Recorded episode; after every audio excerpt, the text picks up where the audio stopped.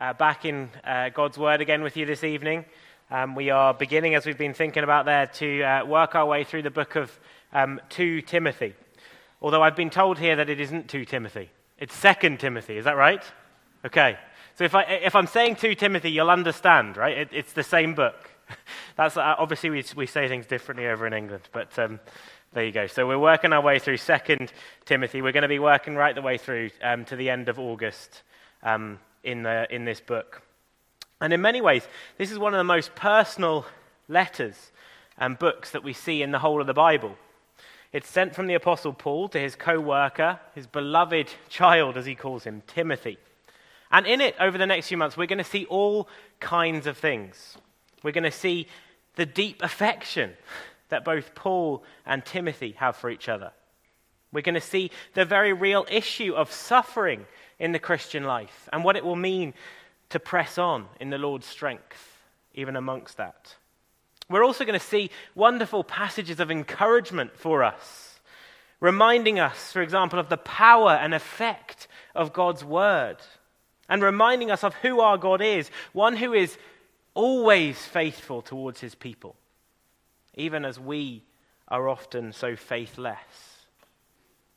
But right across and interwoven amongst all of those kinds of topics and truths we're going to consider over the next few months, there is one thing that I think holds all of this book together, and that is the good news of the gospel.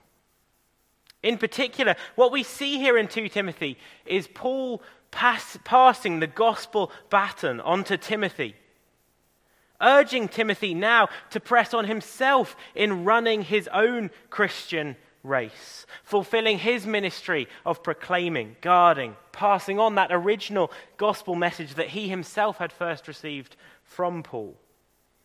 And fulfilling all of that in the midst of suffering, in the midst of false teachers. And as we think about this idea of Paul passing the gospel baton on to Timothy, as Paul himself comes towards the end of his life, of course, what Paul writes here has to be of huge significance for us today, too, doesn't it? What will it mean then for us to be ready to receive that gospel baton handed to us and to run with it faithfully to the end? And what will it mean for us then to also be ready to pass it on to future generations as well? So, with all of that in mind, do even now this evening and then over the next few months be praying be praying for God to work powerfully through this book, through this series. That for each of us, He would be teaching us, shaping us, encouraging us to press on in faithfully living in light of the gospel and speaking of it, defending it, proclaiming it. And also, as we've been speaking there, pray also for the different people. We've got a whole bunch of different guys from the church here who are going to be preaching. Pray for them too. That even as they preach, there was, this would be the embodiment of this letter.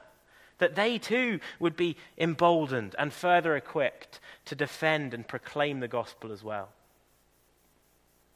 We're this evening just going to begin to get into the book. We're going to just look at the first seven verses together. But before we do that, let me just briefly expand a little bit more on, on a few bits of context here to help us understand this book.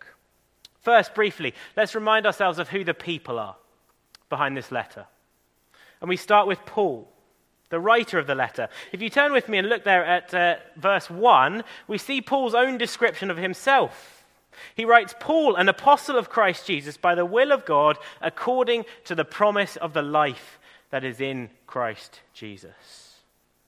So the one writing this letter is Paul the one who God called to himself, do you remember, when the risen Jesus met him on the road to Emmaus. And Paul, as he does elsewhere, refers to himself as an apostle, as one who met the risen Jesus. And then, just as for the other 12 apostles, who was personally sent out. That word apostello, sent out by Jesus to be a, an apostle to the Gentiles. And that is, of course, what Paul has been doing ever since that moment. We began to see that in the, the book of Acts. Paul, since then, has been spreading the good news of Jesus further and further afield. Good news of the promise of life that is in Jesus, as he says there in the second half of verse 1. Now, there's more we could say, but for now, let's move on then to see the second person Timothy, who this letter was written to. And we see in verse 2 Paul's description of Timothy. If you read with me, to Timothy, my beloved child. Last Sunday evening, in Acts chapter 14, we read of the gospel being preached in Lystra for the first time. And that is where Timothy was from. And it seems, therefore, that as a result of Paul's preaching of the gospel there, that either Timothy himself or his grandmother or, or, mother, mentioned here in verse 5, heard the gospel and responded to it. Whether then it was directly a result of hearing Paul preach or of hearing the good news that Paul brought via his family, in this way it is fair, isn't it, to call Timothy a child of Paul in the faith. And by the time, a few years later, we meet Timothy in the book of Acts, in chapter 16, we read that already Timothy was being well spoken of by the brothers at Lystra and at Iconium. As the older to the younger, Paul speaks to his beloved son. But then, given that Timothy then also goes on to join Paul in his second missionary journey, becomes a close acquaintance, worker with him, Paul also elsewhere calls him his co worker and his brother as he draws alongside him. And one final thing to note about Timothy, importantly, in the, the first letter to Timothy, 1 Timothy chapter 4, 11 to 16, we also read that Paul and the council of elders, most likely in Lystra as well, had laid their hands on him and set Timothy apart for Christian work, including the public reading of Scripture, exhortation, teaching. So, those are the two main people in view in this letter. Let's then also consider the context. When was it written? Why was it written? And for that, we can get into the letter again itself. From what we read in chapter 1, verse um, 8, 16, chapter 2, verse 9, it seems clear that Paul is writing this letter from prison. He is bound, he is in chains. This now probably his second Roman imprisonment. This time, though, where the first time he had been released and seemingly had gone on with his public ministry, this time the future is not looking so positive. Chapter 4 particularly shows us that Paul recognizes his time is coming to an end. He writes of fighting the good faith, finishing the race.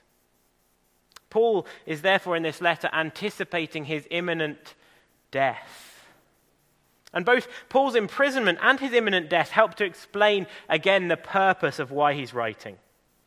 First and foremost, recognizing that his time is short, he's writing to Timothy, who is now uh, continuing to minister in Ephesus. And he's writing to him, as we said at the beginning, to pass that gospel baton on to him. That even with Paul soon gone, Timothy would continue to press on, even despite the the significant challenges he might face. And in addition to all of that, we also read that uh, while Paul seems to be condemned, death looming over him, he's also writing here to ask Timothy to come to him. We read that twice, twice in chapter 4, verses 9 and 21. Paul is lonely. Many have deserted him. We read that right the way through the letter. And so he asks Timothy to come. All in all, I think chapter 1, verse 4, if you look there with me, sums up much of what Paul feels towards Timothy as he writes to him here.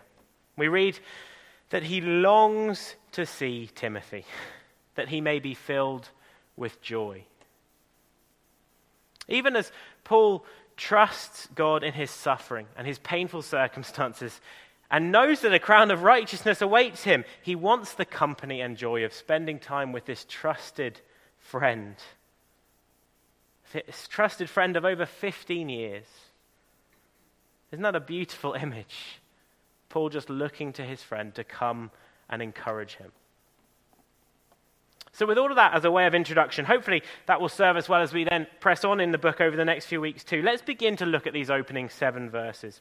And as we do that, here I think is what we're going to see presented to us this evening gospel centered living. In many ways, if you are with us this morning, I hope that lots that we'll think about this evening will pick up on what we heard then. We've already said that defending and, and uh, faithful proclaiming of the gospel is right at the heart of this book, and we'll continue to see that right the way through. But in these opening verses, I think we see presented to us three ways that we can have the gospel then shape our lives in the day day to day. So often, I think, as Christians, we can have this view of the gospel as this past event. Jesus' death, his life, his death, his resurrection, that saved us in the past. And of course, that's true.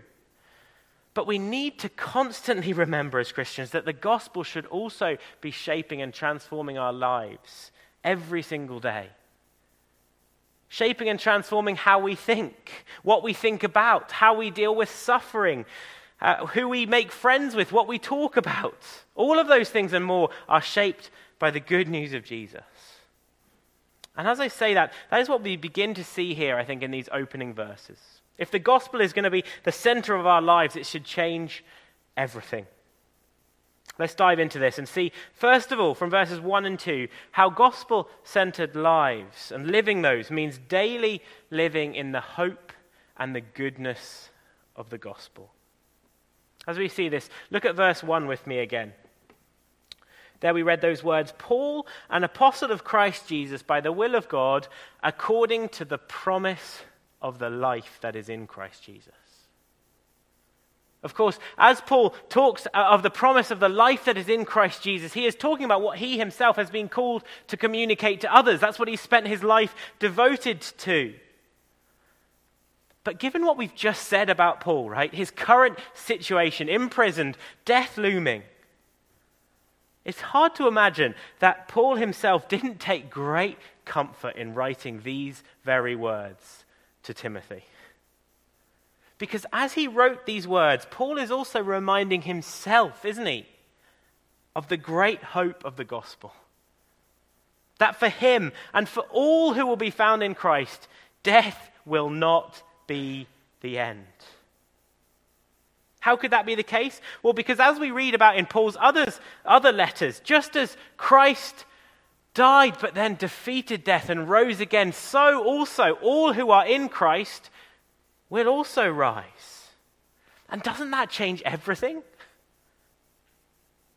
Here, Paul, in his own words, is being poured out as a drink offering. His race is almost finished. And yet, just as he has proclaimed to so many others through his life, now he too can rest and rejoice in this great truth.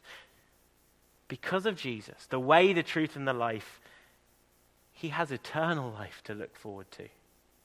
Death will not be the end. You can almost imagine Paul in his dark prison cell, waiting his death, singing these kinds of words. We're going to sing them again later. Unto the grave, what shall we sing? Christ he lives, Christ he lives. And what reward will heaven bring? Everlasting life with him. Oh, sing hallelujah. Our hope springs eternal. Oh, sing hallelujah. Now and ever we confess Christ, our hope in life and death. And you know, that is the same hope that each of us here this evening, if we are in Christ, have and we can hold on to every day. Everlasting life with Christ. I don't know what each and every one of you is going through at the moment. But I do know that almost certainly, for all of us here, there are things about our lives, there are situations in them that can get us down, that can make us worry, that can make us anxious, make us fear. Perhaps it's like for Paul here, to do with death itself. Perhaps it's just something else resulting from the fallen world we live in. Well, here is something a hope for you to hold on to in every single circumstance of your life. You have received the promise of life. The promise of life that is in Christ Jesus. For you, your future is sure and certain eternal life with Christ. For you, there is a brighter future than you can ever imagine. A future, do you know what? when you will be more alive than you've ever been before. When you will be rejoicing every single day around the throne of our God, enjoying Him forever. No wonder, right, Paul has dedicated his life to sharing this kind of good news with the people. This is the kind of news that we need to be shouting from the rooftops, isn't it? There is life in Christ. There is life in Christ. And this is the kind of good news that can also then speak to us more personally. Like probably for Paul as he writes these words, speaking hope, speaking peace for us as Christians, to us as individuals, in even the most desperate of times. There is life in Christ. There is life in Christ. Will you let that promise of life be what shapes you in your day to day? Will you let that promise of life in Christ speak peace and hope to you when the going gets tough? As Christians, we are those who, even in the darkest times, have hope because of the Lord Jesus. And of course, that hope flows from the grace and mercy from God offered to us through Christ. And that's what Paul speaks about in verse 2, if you look with me. There he goes on to write To Timothy, my beloved child, grace, mercy, and peace to you from God the Father and Christ Jesus our Lord. Once again, here in the words we would often pass over when we read letters like this, Paul is encouraging Timothy, isn't he? He is encouraging him. This is what you have received grace, mercy, peace. And do you know what, Timothy? That is what is going to help you to endure to the end. No matter the circumstances, no matter what you face. Timothy needs to know these three things above all if he is going to live out his calling and run his race faithfully grace, mercy, peace. So, as Paul writes this, these words, he points to Timothy about the gospel, doesn't he? And he points us to the gospel again as we read them. Because you know what? For each of us, too, in Christ, as one commentator puts it, we have been recipients of the most incredible gifts. We also, in Christ, have received grace. Grace to us who were worthless, mercy to us who are helpless, peace to us who are restless, grace to us who are worthless, mercy to us who are helpless, peace to us who are restless. And you know what? We can live in the goodness of that every single day. Those things never change. Like we've been thinking about on Sunday mornings, we do not need to spend our lives now working hard to maybe earn those things, to make ourselves, well, deserving of those gifts. No, those are free gifts of God to us. God's grace will never run dry for us. God's mercies will be new every morning. And God's peace, well, that has been guaranteed by the blood of Christ when he paid for our sin so that now every single day we are welcome to come to our God as his beloved children. Once again, is that not news to be shouted from the rooftops?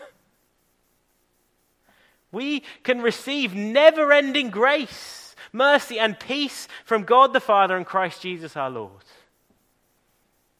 And once again, is that not news for each of us personally? that can give us peace and hope and joy. Living a gospel centered life is living a life that each day remembers our God's grace towards us, remembers the gospel, remembers the future, remembers that unshakable hope that we have. Now, saying all of that, we have to recognize that living like this doesn't come easy. We are forgetful people. So, looking to remember and live in light of this is something that we are going to have to go about intentionally, purposefully. And I guess for each of us, though, that will look different.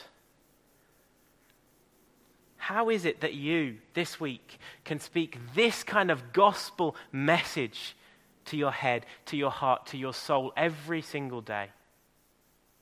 Maybe there are particular verses that are precious to you that you can turn to. Maybe it's coming to the Lord in prayer. Maybe it's on your commute to work, just taking two minutes to turn that car radio off and remember do you know what? Today, God loves me. I'm his child, and he has shown me grace, he has shown me mercy, and I have peace with him. That's going to change our days when we live like that. But then there's also something else that I think our passage pushes us to that will also help us in this. And that is what we see here of gospel centered relationships. If we're going to live gospel centered lives, living in the hope and goodness of the gospel, what we see here, particularly in the first five verses, encourages us then to pursue the goodness of gospel centered relationships. Again, I hope you're picking up of where we were this morning. We see this in the two different kinds of relationships mentioned here. First, the gospel centered relationship that Paul and Timothy enjoy together in the capacity of Paul as Christian mentor, as such, to Timothy. We've already seen, haven't we, briefly, the affection shown between Paul and Timothy in these opening verses. But let's just see this again. Verse 2 Paul writes to Timothy as his beloved child. Verse 3 Paul constantly, night and day, remembers Timothy with thanksgiving. Verse 4, Paul points us to Timothy's affection for him. We, write there, we read there of his tears, presumably when Paul and Timothy last parted company. And then Paul goes on to speak, doesn't he, of how it would fill him with joy to see Timothy again. Now, I don't know about you, but that seems like a pretty special relationship, doesn't it? Why? Well, I guess it started with Paul's influence, as we saw at the beginning, in bringing Timothy to Christ in the first place. And since then, it has only continued to flourish. Flourish as Paul took Timothy under his wing, took him on the missionary journeys, trained him up, equipped him. And since then, it's been strengthened further by continuing to pray for each other, visiting each other, writing each other letters, like the letter we have seen in front of us now. As we see this, and see this kind of language, does it not inspire us to pursue and aim for the same for ourselves here at Great Vic? Some kind of Christian mental relationship like the one we see here, where someone slightly older comes alongside someone slightly younger and does that all with the aim of building a gospel centered friendship where, like Paul and Timothy, we can encourage each other. We can share experiences, share life, and do all of that while pointing each other to Jesus. Probably many of us actually sitting here right now, you can think, just think in your mind, is there somebody for you already that you could speak of, an older Christian man or woman who in your life has played such a significant role as they've come alongside you? Well, remembering that and seeing what we see pictured here in this letter, let's let that encourage us to press on and to look to continue to build those kinds of relationships today. I wonder who is someone slightly older out there in the congregation who you could look to come alongside and say, Do you know what? I'd love to spend time together with you so that we can encourage each other in this kind of way. Or, or who's someone slightly younger than you who you could do the same with. As Brian Croft was saying to us just a few weeks ago at our Bible conference, the joys of church family, one of the great joys is precisely this that we are here together with all ages, all ages together, encouraging, coming alongside each other. And that is something that I've come to really value with what we're already seeing here at Great Vic particularly, for example, in small groups where we see some of these relationships developing. But I just encourage us let's not rest on our laurels here. Let's look to see the goodness of this kind of relationship and pursue it. Of course, it's worth also saying that while Paul and Timothy's relationship does have this mentorship side to it, they also genuinely become co workers and brothers. Brothers in Christ. So don't also think coming out of this, well, this is the only kind of relationship I'm going to look for with those older or younger than me. No. We want gospel centered relationships in all of our relationships, amongst the 20s and 30s, amongst those 40s, those 50s, those 60s, those in the friendship hour age group. Let's look to keep the gospel central in all of our relationships here at Great Vic. I think part of that then is, is not allowing our relationships with people of whatever age to remain surface level. It's definitely not consigning the gospel to some side point in those relationships. No, that is what unites us. That is the thing that brings us joy together and hope. Let's let the gospel remind us to forgive, as we are thinking about this morning, to be gracious towards each other. And let's let the gospel be what we regularly point each other to in our conversations when someone's feeling down, when someone's worried, when someone is making plans for the future, whatever the situation, let's look to speak the hope, the peace, and the joy of the gospel into each other's lives. Let's press on in doing that purposefully in whatever way we can. There is nothing superficial here as we read Paul writing to Timothy. There is deep joy and affection, and that all stems from their relationship being exactly this it is gospel centered. But Paul and Timothy's relationship is also not the only gospel centered one in view on these verses. If you look with me at verse 5, we write there that uh, Paul writes, he is reminded of Timothy's sincere faith, a faith that dwelt first in your grandmother Lois and your mother Eunice, and now, I am sure, dwells in you as well.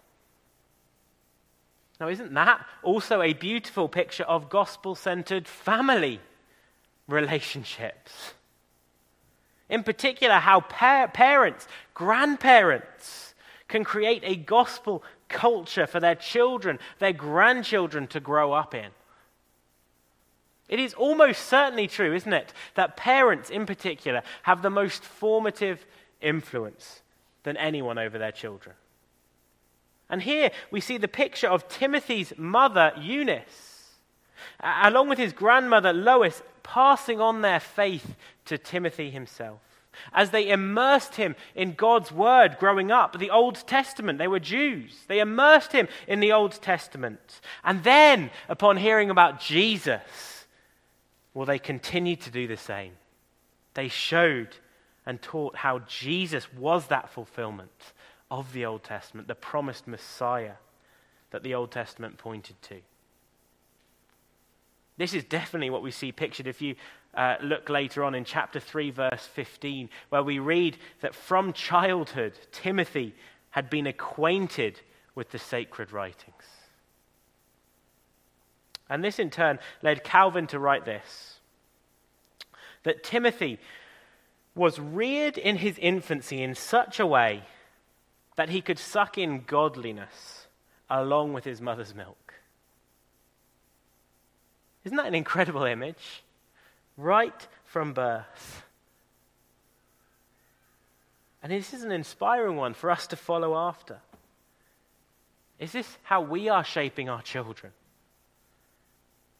What is it that our homes are centered on? How often would a Bible be opened and spoken about? How often would the name of Christ come up?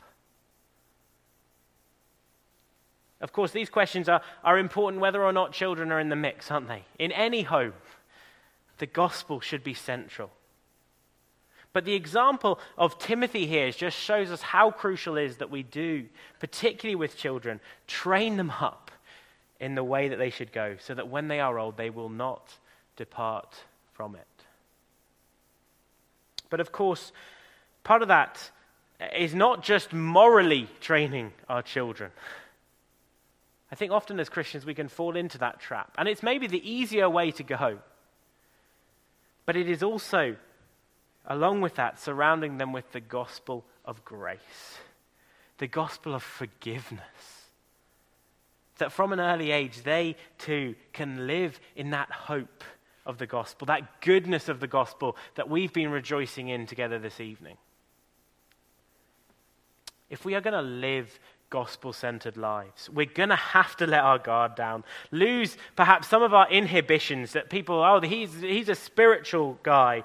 We need to just get speaking to each other really, in a real way about Jesus, about the gospel, about how it changes everything.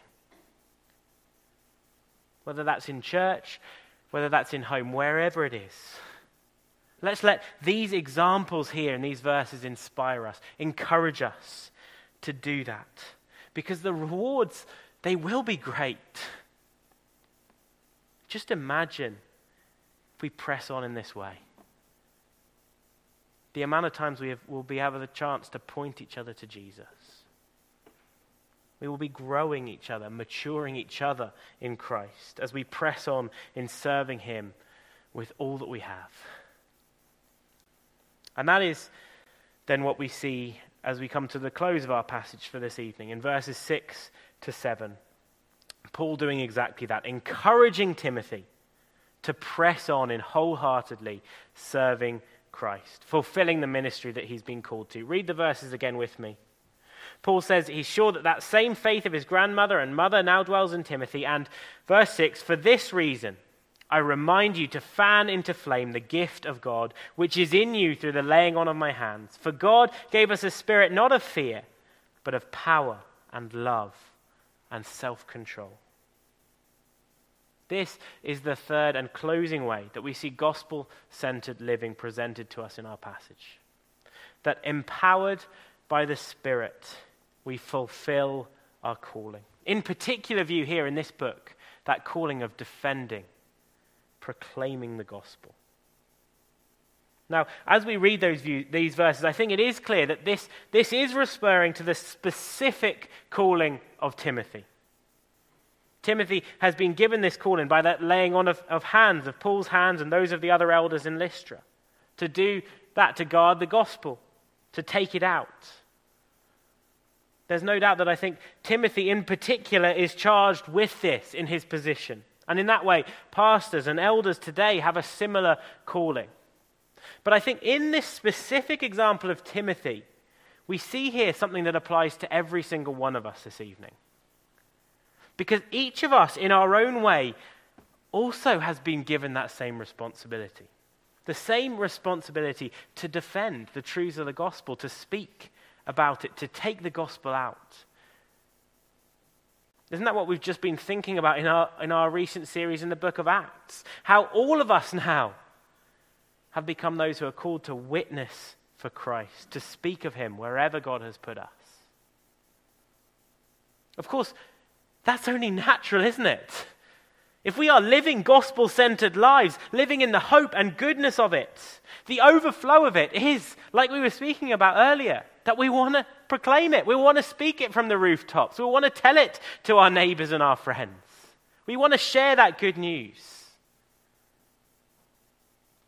Maybe for you and for me, though, as we think about that, we also think, though, of the possible pushback that we might receive the negativity, the funny looks in the staff room, or wherever it might be. Even possibly the broken relationships that speaking about Jesus like this could lead to.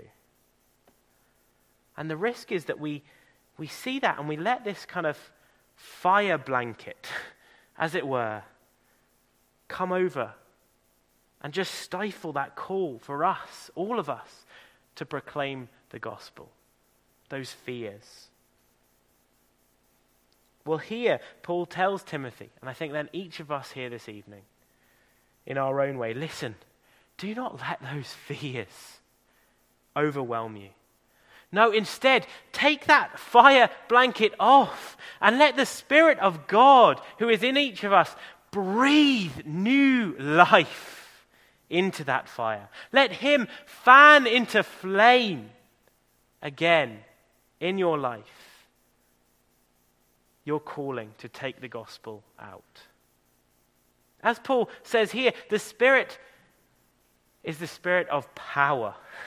And so, because of that, we can be sure that He will equip us, He will enable us to do that. While we also do that in a way that shows love that shows self control, self restraint, not seeking our own glory, but seeking the Lord's glory as we do that. It's a scary prayer for us to pray. Something like verse 6 and verse 7. But maybe each of us this evening could ask God to do that for us, to fan into flame our desire, to use the gifts of God to share the good news of the gospel with others. So, as we go out from here, let's let these opening verses from 2 Timothy encourage us and spur us on to live gospel centered lives this week, this month, this year, beyond. Never straying far from the gospel in how we think, in what we think about, in how we act towards others, in what we speak about. And let's remember that as we do that, we have been given each other. We have been given each other to help in that. And let's also remember that we have been given, each of us, the great gift of the Holy Spirit.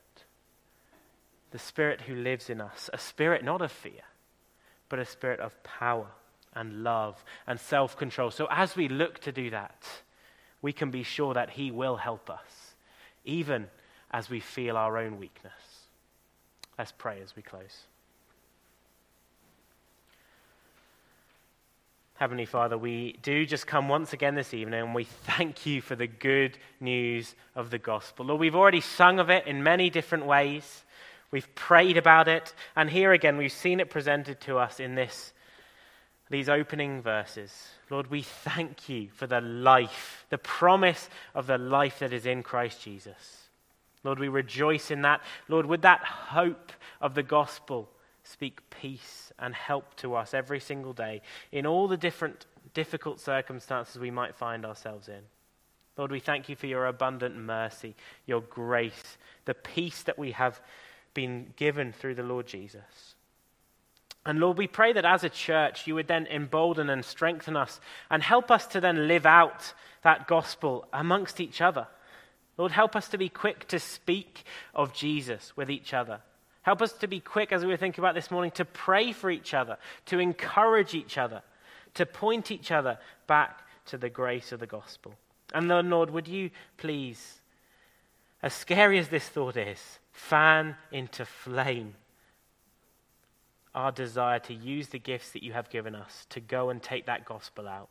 Lord, would we be quick with our lips to speak of this good news? Because, Lord, it is life changing news, and we know that so many people in the world around us are desperately searching for that news. So, Lord, please would you use us? Please would you shape us by your gospel and help us to live daily in the goodness of it. In Jesus' name, amen. Amen. Well, we are going to close by singing that song that I was quoting from earlier Christ, our hope in life and death. What better, better song to respond as we rejoice in the goodness of the gospel? Let's stand together as the musicians play.